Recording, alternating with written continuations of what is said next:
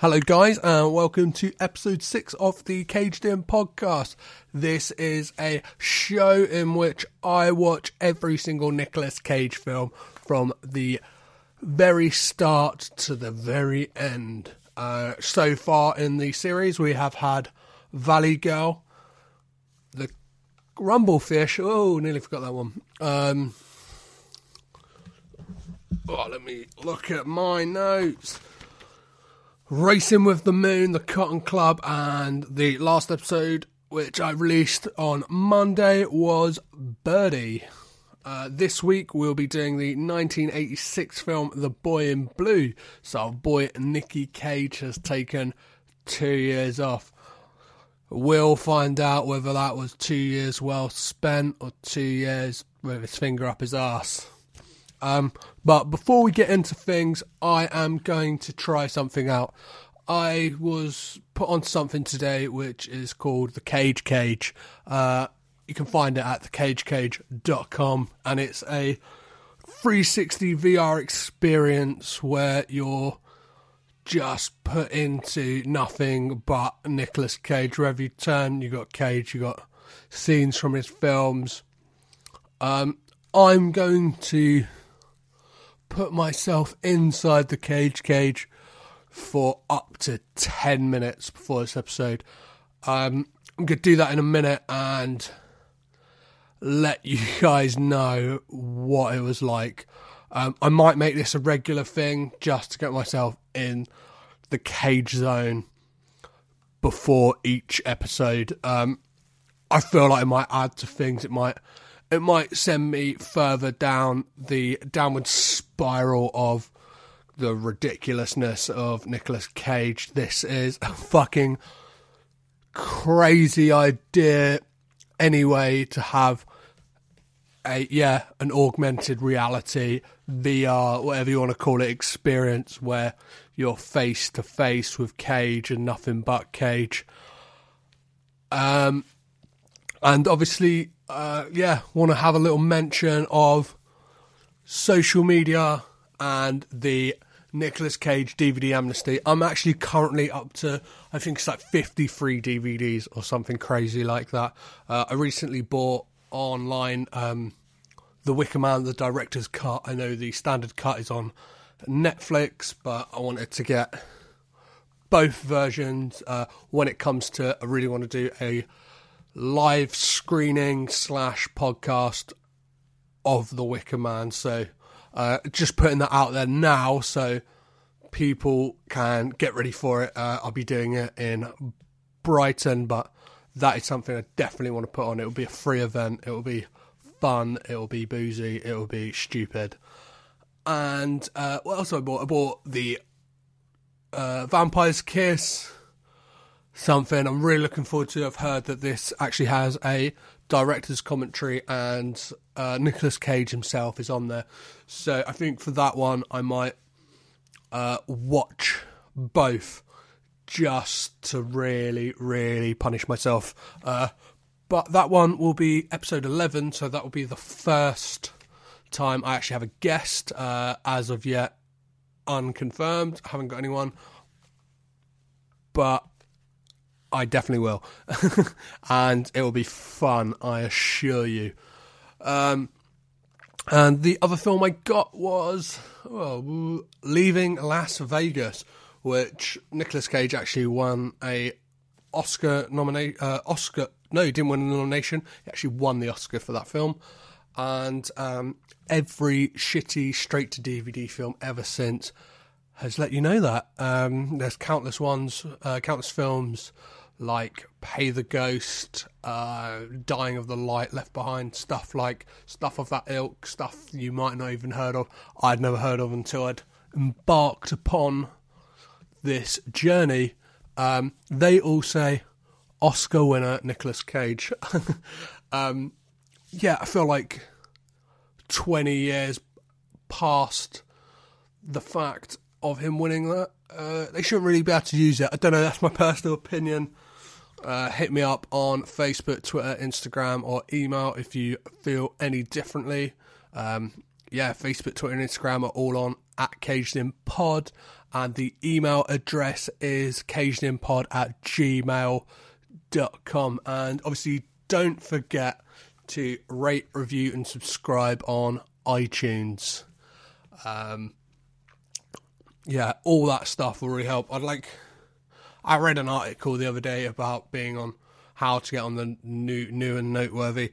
It seems it seems there is no surefire way to do it. Um, I don't know. I think this is a stupid concept for a podcast, but I hope people find enjoyment in the pain and suffering of others, in this case, mine. So, share it with your friends, share it with like minded people who think that, I don't know, stupid and like not purposely shit films, but films that kind of unknowingly are shit, but also fun. Yeah, shit fun films. If you know people are into that, put them onto this podcast. If they're onto just, I don't know, if they're sadomasochists and enjoy watching and, or case, listening to someone suffer, put them onto it. Well, guys, I'm going to stop rambling and I'm going to catch you on the flip side of the theme song. In that time, I would have been inside the cage cage. Again, check that out. It's the cage, the cage cage cage.com. Um, if you're into self torture in any way. So, yeah, I'm going to roll the theme song and then we're going to get into the ridiculous nature of Nicolas Cage. Feels like I've been awake for days, watching film starring Nicolas Cage. Could be shit or it could be fun. Valley Girl face off an army of one. Deadfall Con Air, Lord of War, The Wicker Man, Trespass, and so many more. Know how it starts, I don't know how it ends. The first tenor solo, then it's me and some friends. No distractions, no expectations over the weeks. Hear my frustrations. I guess the podcast is about to begin. I'm your host, Petra Plasilivus, and I'm caged in.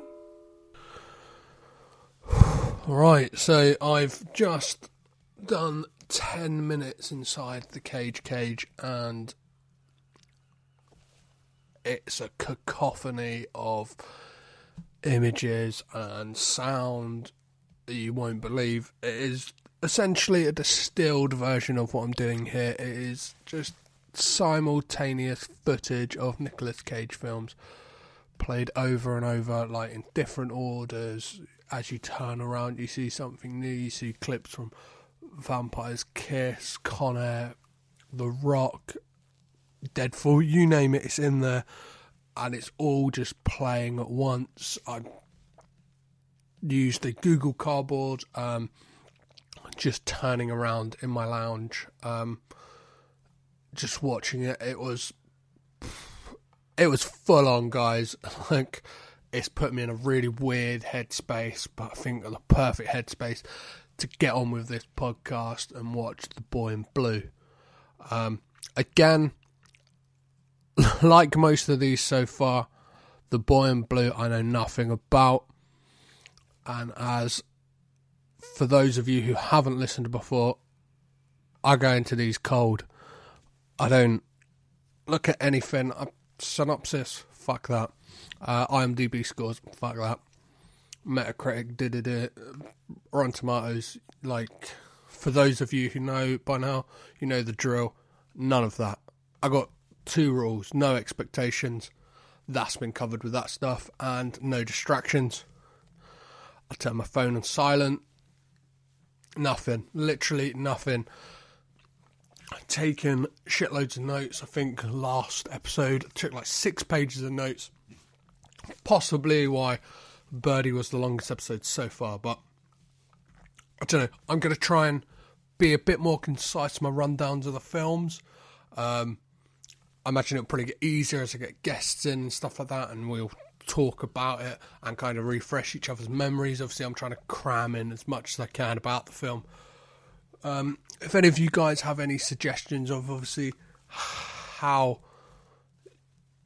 you think the podcast should go, do you want more concise roundups and a bit more opinion or a bit of mixture of both, like do my opinion as I'm doing the roundup of the rundown of the film. Um, I'm always like, as I'm recording this podcast, as the weeks go by and stuff like that, I'm learning. I'm learning about the sound quality. I'm learning about how to carry myself on the microphone and obviously how to do this. So yeah, hopefully as we go on, I'll probably get more insane, but more knowledgeable, and maybe more entertaining. Who knows? Um, so I'm gonna, I'm gonna crack on with this one. I'm gonna get my feet up, gonna turn my phone off, and I'm gonna get raging with Cage. Welcome back, guys. Uh, it's actually been. Oh, when did I record that intro? That was last Thursday. This is actually currently the following Wednesday. I finally got around to watching this film. It took me about three or four attempts to watch it. There's been some real big doozies going on as to why I couldn't get around to watching it. So let's start off that Friday, like Thursday night, tried watching it. Picture quality, well, it was out of sync. So the audio and the picture not in sync at all. That really pissed me off. Got late, like fuck this, I'm not doing it. Um, Friday, I got tattooed, so wasn't going to do it on the weekend. Oh, yeah, I'm trying to balance, obviously, with this podcast, I'm trying to balance my personal life, social life, and work life whilst I'm trying to fit this in. So sometimes it just doesn't pan out the way I would like it to. And then I tried again Monday, but Sunday I got savage sunburn on my head. It literally it hurt to just be under the lights in my house with that hat on. It's fucking stupid. I'm pretty sure I got like second degree burns or something on my head. Um, and I just wasn't in the right mental state to sit down, watch a film, and record a podcast. So tonight was first night I've had the flat to myself. Obviously, I did not expect expect my roommate Emma to put up with just me sat in a room talking, and it's kind of. I, find it sometimes weird, obviously, if she sat in the other room and I'm just trying to record this. Yeah, it just comes across. I don't know, like I get self conscious. I'm sure if when it comes to a guest being on there, it's going to be a lot easier to just have a chat. Um, but yeah, tonight I finally got around to watching it, and to be honest, the it was still fucking out of sync, but I just had to go over it. It got so bad, like literally, I would hear the line spoke like a full line, and then I would see the mouths move. I kind of heard stuff coming before it actually came, but I don't think it being in sync would have made me enjoy the film any more or any less. Um, so yeah, where do we start with this one? Um, it's The Boy in Blue from 1986. It's based on a true story of a rower called Ned Hanlan. Um, it's kind of I'm guessing it never really tells you when it's set. Obviously, I don't do any research into these films beforehand, so I, I haven't looked up when it's supposed to be set. Um, I'm guessing it's turn of the century. You got a lot of steamboats in there and stuff like that. But yeah, I'm gonna rattle through the plot of the film. I'm gonna try and keep the, the plots to the film a bit more concise, and then give you more of what I think and standout scenes. I'm going to tell you off the bat with this one. I thought it was pretty shit. um, I've got some other features as well that I'm going to try and try out in this episode. So let's get rolling with what happens in the film. Uh. So yeah, we start off. Got your Cage, you got your boy Cage. He's rowing. Uh, he has a party. He's a delivery guy. He's like a bootlegger. Gets rumbled by the police in the morning whilst he's trying to shag his girlfriend. He gets kidnapped by some guy who's seen his amazing run, takes him away uh, to a boat show, says he's amazing at racing. He races a lot. Everyone thinks he's rubbish. Everyone thinks he's a bit of a bum because he's come out of nowhere. He gets the nickname the boy in blue because colours he wears. Um, I don't for a film. Yeah, for it feels like not a lot happens in this film. Maybe because I watched maybe the first twenty minutes and then took like a four day break, but still, I remember it. I've got notes. Not a lot happened. It's an hour and a half. I'm not sure if this was straight for TV film at all. Um, so yeah, we have a lot of races. We have a kind of subplot of a colonel um, tries to get Ned to sign with him to be his manager. Gets his uh, daughter, no, gets his niece, that's the one, to butter Ned up a bit. He takes her out, he's interested in her. They go on a row along a nice little lake, and she has a chaperone. You feel like things are going really well. And then we get like the next scene of Ned at a high class function. There's a lot of um, big wigs and small wigs, all the wigs. Uh, you get introduced to a guy whose name I wrote down as Andrew Boffball. I don't think that's his name. I'm pretty sure I've written it down differently a bit later. Um, they're all slagging him off. They're obviously, he's a cunt like kind of country bumpkin style guy from Canada. They're saying, does he wash and stuff like that. Brilliant little scene. Um, Cage comes out of nowhere and says, Oh, you think I don't wash? I wash just like this. Glass of champagne to the face or I'll buff ball. And then he smacks him one.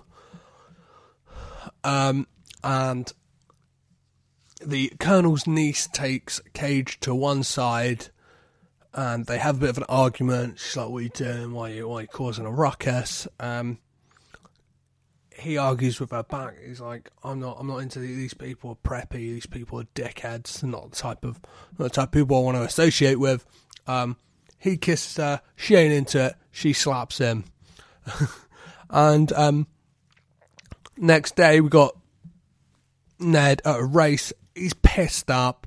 He is, has a shambles of a race. Um, kind of looks like he's out on the skids, down and out. Kind of everyone's lost a lot of faith in him.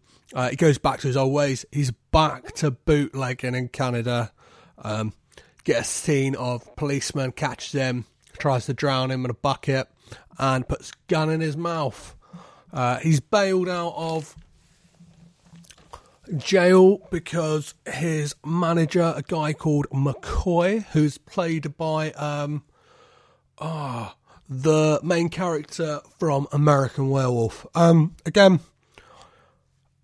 I could have looked up his name, but because of the rules of this, I didn't. He tells Ned to take the deal that will get him out of prison because he's been arrested, and that the Colonel's deal, yeah, he has a lot of friends in the mayor's office and stuff like that, and that will get him out, and yeah obviously being with the colonel will help his progression in the rowing world. Kind of turns out though in the next ne- next see the colonel is actually just trying to diddle him over. Um, tries to get him to sign a contract that is very favourable to the colonel and his band of merry dickheads. Um, Maggie, the colonel's niece, overhears what they're saying in the room. She takes the cart for the teas and coffees and interrupts. And on hearing the terms of the contract that they will get 50% of the money he makes from any race. She interjects saying, oh, I don't really know about uh, contracts and stuff like that, but shouldn't Ned have a lawyer look over it? To which Ned's like, yeah, yeah, maybe, maybe, maybe I should. It's a weird turn of events considering the last time we saw the interaction between Ned and Maggie, it was kind of high tension and she seemed like she never wanted to see him again and hated his fucking guts. Um, he says thanks to her in the next scene, and she says, Well, even if I saw a stray, dirty dog in the street getting kicked, I'll still interject. Burn on you, Ned. Um, yeah. The Colonel puts our boy up with a trainer.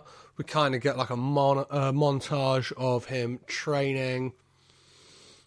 He's on like some old school rowing machine. Gets pissed off when he sees that Maggie is on a date. I think it's with old Bothball, our mate from earlier. So what does he do? He buys her a puppy. She comes to thank him about it. He is in a shirtless, sweaty. He's got a blue headband on, looking like Rambo. Um, there's brilliant photos. Check it out. I've posted a photo on my Instagram. Uh, yeah, on on the social media of what he looks like in this scene. It's fucking great. Um, this is when the reveal comes that Maggie had to pretend to be interested with Ned because of her uncle trying to sweeten the deal for him to sign with him and for him to manage Ned. And he's pretty pissed off. I think I would be. Uh, and yeah, she also drops the bombshell that she is engaged to our old mate Bothball, who at this point I realised uh, is Bothwell. Still not a, not a very good name. then we get Ned comes to his big race at the US Championships against a Australian guy called Trickett, who is a complete and utter douchebag, a fucking asshole. um, yeah, McCoy sabotages his boat. He kind of comes back out of nowhere and says to Ned, "I oh, sabotaged his boat," and he's like, "I'm not too cool about that. I kind of want to win on merit and off my own back." Uh, they have an argument, and McCoy leaves um, on race day, Ned goes to Trickett and tries to be amicable about the race. Says like, good, like, hope you have a good race. Trickett is a fucking dick about it, an absolute asshole. Um, and Ned like says, "Oh, you might want to tighten up that screw on the seat," which is the one that, that McCoy had tampered with. So even though he could have gone into the race, he's a good guy about it and points out that there's a fault with it. Um, he should have just let that happen because the race happens. Trickett is a dickhead, and Cagey Boy, Neddy Boy loses his temper and smashes his boat into Trickett, resulting in him being banned by the rowing committee, a board full of grey haired, wispy beard, twiddly mustache wankers who, uh, yeah, ban him for life from racing in the US of A.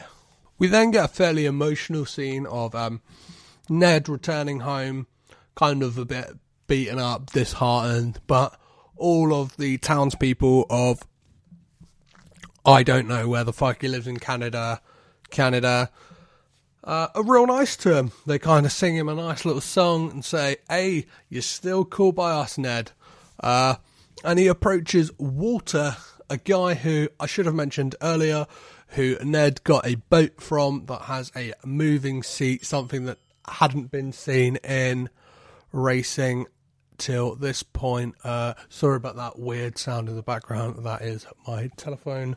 That is um, an old style ringing telephone that sometimes rings by itself and is pretty creepy when you're in the flat all by yourself. But uh, back to the proceedings thing. Yeah, Walter is, as I said, has the moving seat rowboat.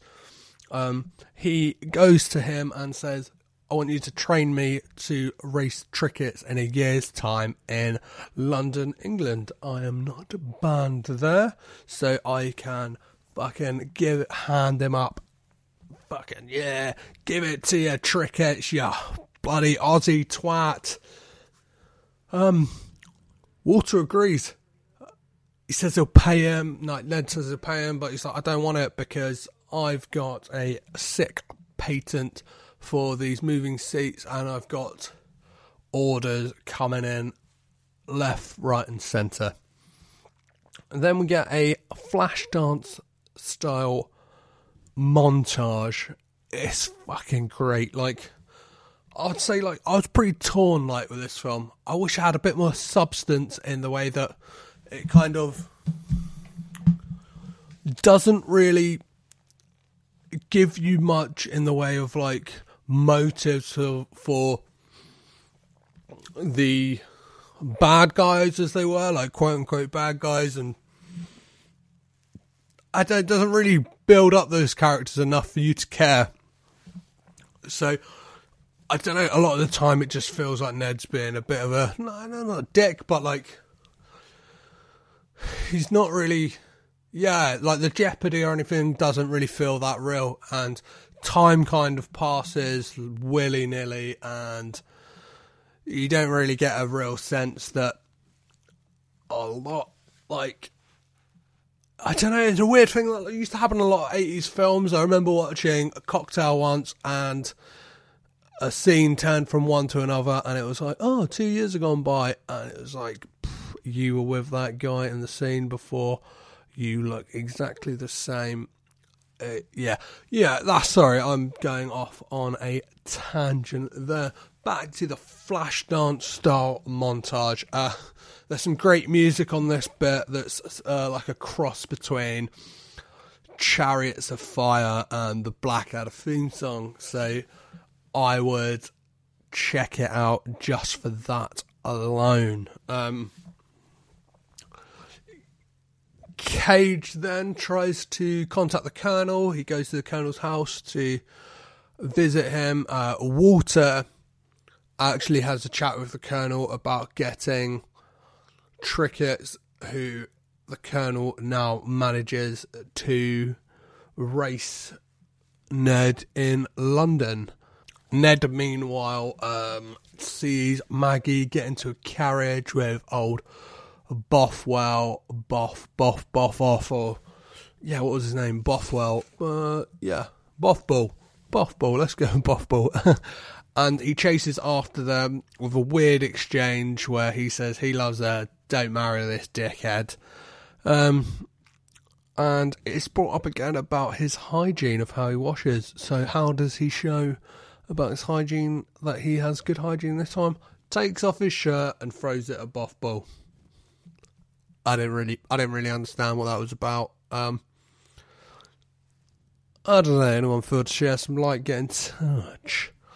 Um, the next scene we see Maggie sneaks over to Ned's because she had heard that the Colonel and Bothbull were having a chat about Ned in some not very nice ways. It seemed like they had a plan to stitch him up when it came to the race.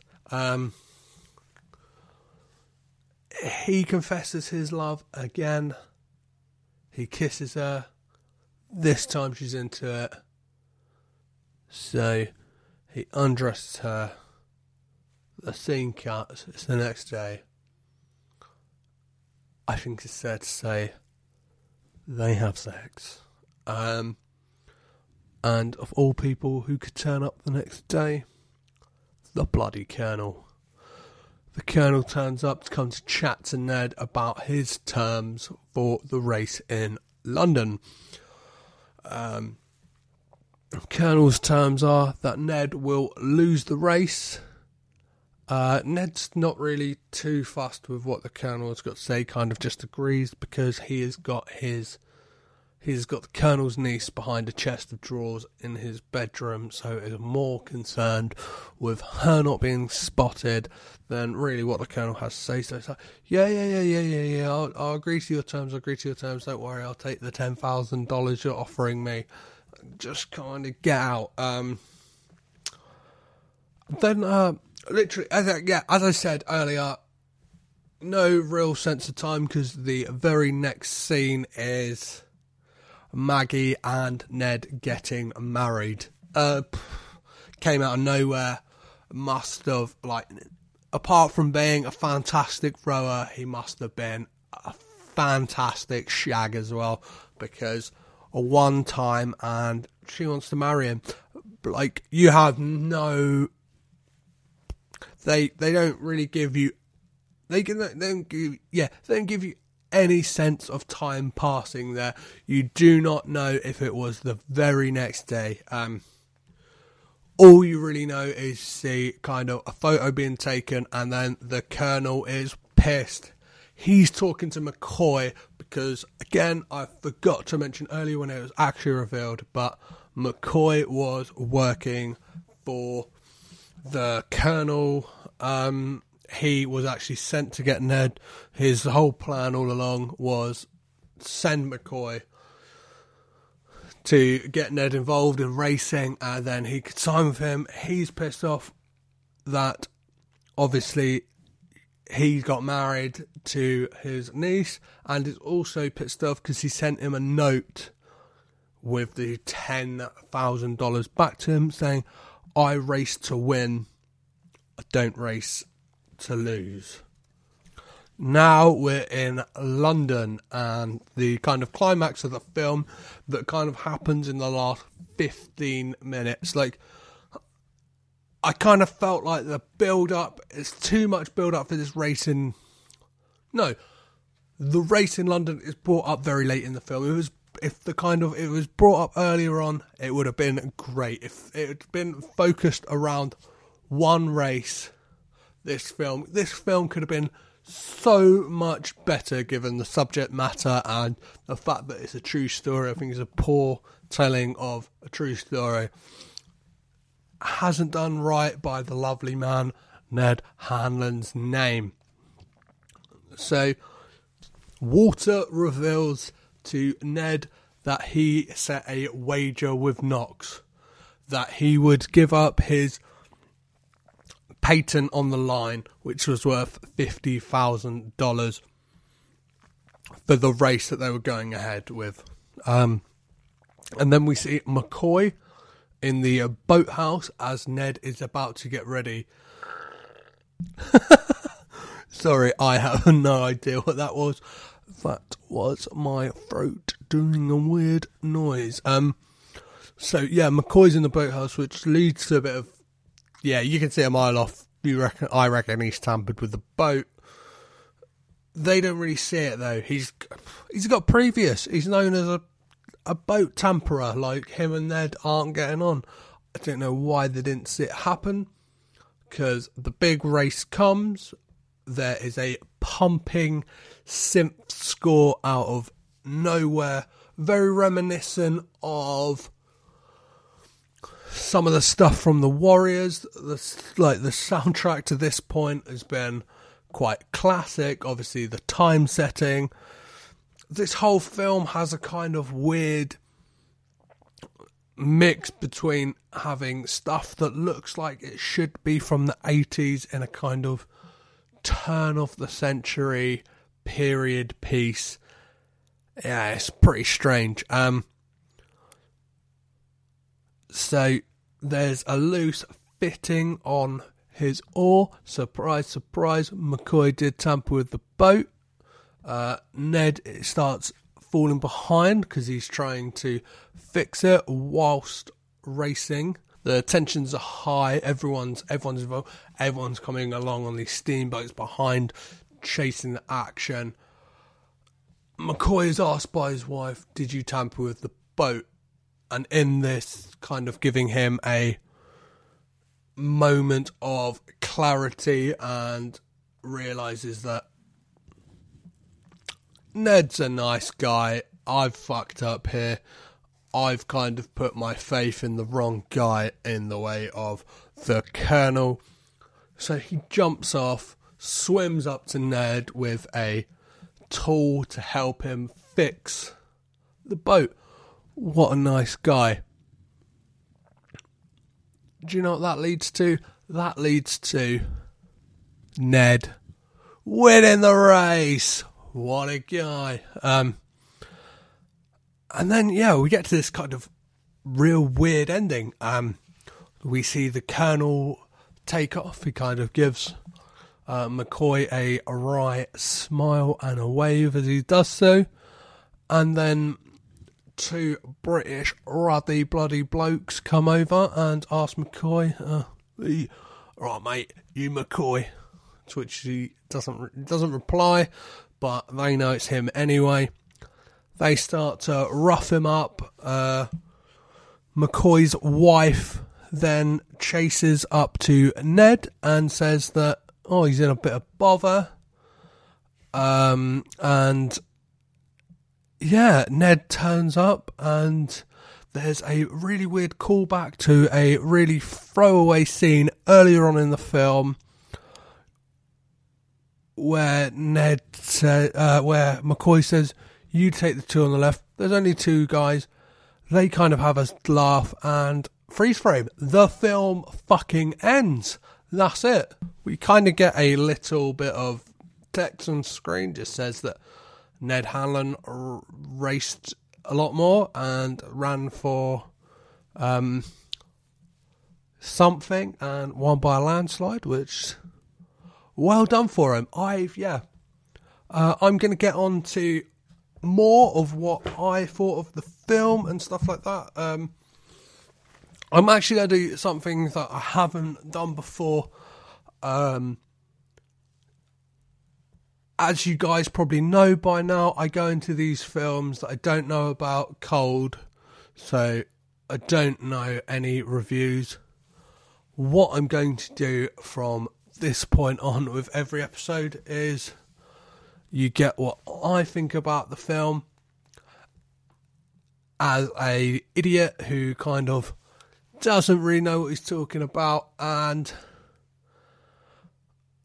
I'm going to see if I'm miles off from pop- popular opinion in the way of IMDb scores, Metacritic, and Rotten Tomatoes. Am I just not getting what these films are about? Am I missing something? Am I a man unto his own, sailing against the wind? Rowing in a different slipstream to everyone else. Total disregard for popular opinion. Or am I bang on? It'll be interesting to see. Like, are these films crap? And I know they're crap, or are they bits of genius that I'm just not getting? Or it's like the weight of this whole thing kind of warping my mind into not fully appreciating them. So I went over a bit during the rundown of the film of my overall opinion of it, but in this section I'm going to just really yeah, to really give you my full opinion of the film. Um I didn't like it. I felt that like uh, Racing with the Moon, it lacked the uh, coherence and I don't. It lacked a lot of story. Really lacked a lot of character development, and the fact that didn't really feel invested in the characters or the trials and tribulations because the villains hadn't really been established all too well. So when he came up against these great adversities as they were, you didn't really care. Um, I feel that these earlier Nicolas Cage films are very serious and he's really trying his acting chops out a lot. Um, this one, there's a lack of Cage quotes this week because there wasn't there wasn't really anything. Yeah, there wasn't really any substance to this. There wasn't really any standout scenes. It was kind of a real run of the mill biopic. Uh, not really, not really run of the mill in the fact that it felt like a lot of the confrontation in this film and tension was forced and maybe fabricated. I don't know. Obviously, I don't know the true story at all. But yeah, this stuff with the Colonel, I don't know. I felt like there could have been a lot more of an interesting story, a lot more of an expansive story of Ned Hanlan's life. And yeah, like Cage was passable.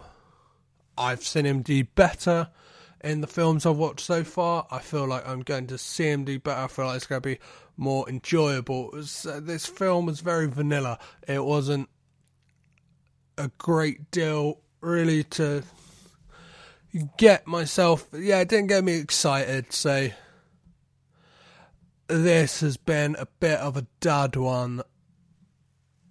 But that's enough of what I think about it. Let's see if I've totally missed the mark and let's see what the ratings are on IMDb, Rotten Tomatoes. See if I am a fucking idiot, guys. So, looking on IMDb, this has a 5.4 rating out of 10. Again, middle of the road. It's. I was.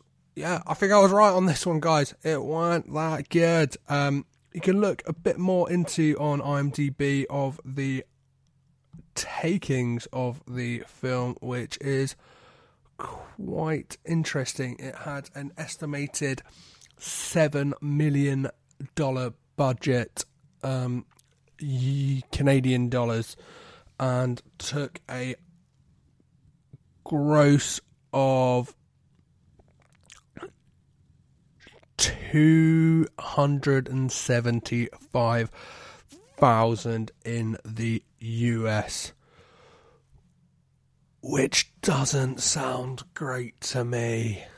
Yeah, bit of a flop. Um, when it comes to Rotten Tomatoes, I kind of I'm looking here uh, on the when you just Google the film, it comes up and says it has a 96 on Rotten Tomatoes, but when you go on the actual website, that 96% is nowhere to be seen and has an audience score of 45%, which again is kind of on par with the IMDb rating. A stinker. Um, yeah, it's got a 3.5 average rating based on 708 reviews. 708. I'm not alone, guys, in thinking this is shit. Yes. um, so, moving forward, what do we have with the next episode? We have Peggy Sue Got Married, our third outing with the director Francis Ford Coppola. And I believe in this one we have Jim Carrey from the case of this film, which is on my DVD shelf. Jim Carrey's in this one. I'm looking forward to it. Uh, it's going to be the seventh episode, and that will mark. Yeah, there is four more to do solo. First 10, yeah. So Peggy Sue got married, and then it'll be followed by Raising Arizona, a Coen Brothers classic, some would say. Uh, I've seen it once, but don't really remember it, so looking forward to getting back into that one. And then we have number nine is Moonstruck with If I Could Turn Back Time Star, Cher, Cher. And then our final one of me just chatting shit solo is never on a Tuesday, maybe on a Wednesday, maybe on a Thursday. We got never on a Tuesday. And then I'm super psyched for the first episode I have a guest on because it is Vampire's Kiss, a film I have seen before and has gained notoriety online for the famous alphabet scene. Oh boy, I cannot wait for that episode. And I can't wait to actually start having guests on the podcast and having a chat about the films um, so I don't have to just sit in my lounge on my own, watch the film on my own. I, I feel like I'll feel a bit more sociable and won't go as crazy as I have been going, I admit at times I'm finding it hard to pull myself to make the time to watch these films. It's kind of a laborious task, but I can assure you now I will do it. I will get through all 72 of these films I have on my list with a few little bonus ones I'm going to stick in here and there. And I know there is a few Nicolas Cage films in the pipeline. I've had a look on IMDb, and there are some in different stages of production. So, if they come out whilst I'm still recording season one of this podcast, then I'll get to them when I get to them. Or if not, I will add them as bonus episodes when I get on to season two when I pick a new actor to delve into and see what the fuck they have to offer. If it's better than Cage, if it's worse than Cage, if it's a whole nother beast altogether. I'm going to leave you this episode with. I'm going to do these every episode for the foreseeable future. I am going to find. I found 50. Ah, uh, what is the headline? It is 50 Nicolas Cage facts for the 50th birthday of this national treasure. So, here we have Fact number one, he was born Nicolas Coppola and told the Huffington Post in 2012 that he decided to change his last name after actors on the set of the movie Fast Times at Ridgemont High resented him because of his renowned director Francis Ford Coppola uncle. it's quite funny here at the end. It says in brackets most of his role in that film ended up getting cut kind of feels like so far a lot of the stuff he's done in the 80s could have been cut. Anyway, guys, until next time, I've been your host, Petros Patsilvers. I've been caged in. You've been rad. Bye.